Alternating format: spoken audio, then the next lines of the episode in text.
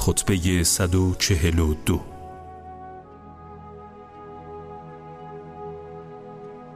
برای کسی که نابجا به ناکسان نیکی کند بهره جز ستایش فرومایگان تعریف سرکشان و اشرار و سخنان جاهلان بدگفتار ندارد.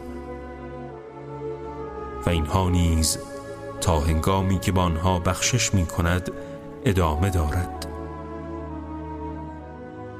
دست سخاوتمندی ندارد آن کس که از بخشش در راه خدا بخل میورزد. آن کس که خدا او را مالی بخشید پس باید به خیشاوندان خود بخشش نماید و سفره مهمانی خوب بگستراند و اسیر آزاد کند و رنج دیده را بنوازد.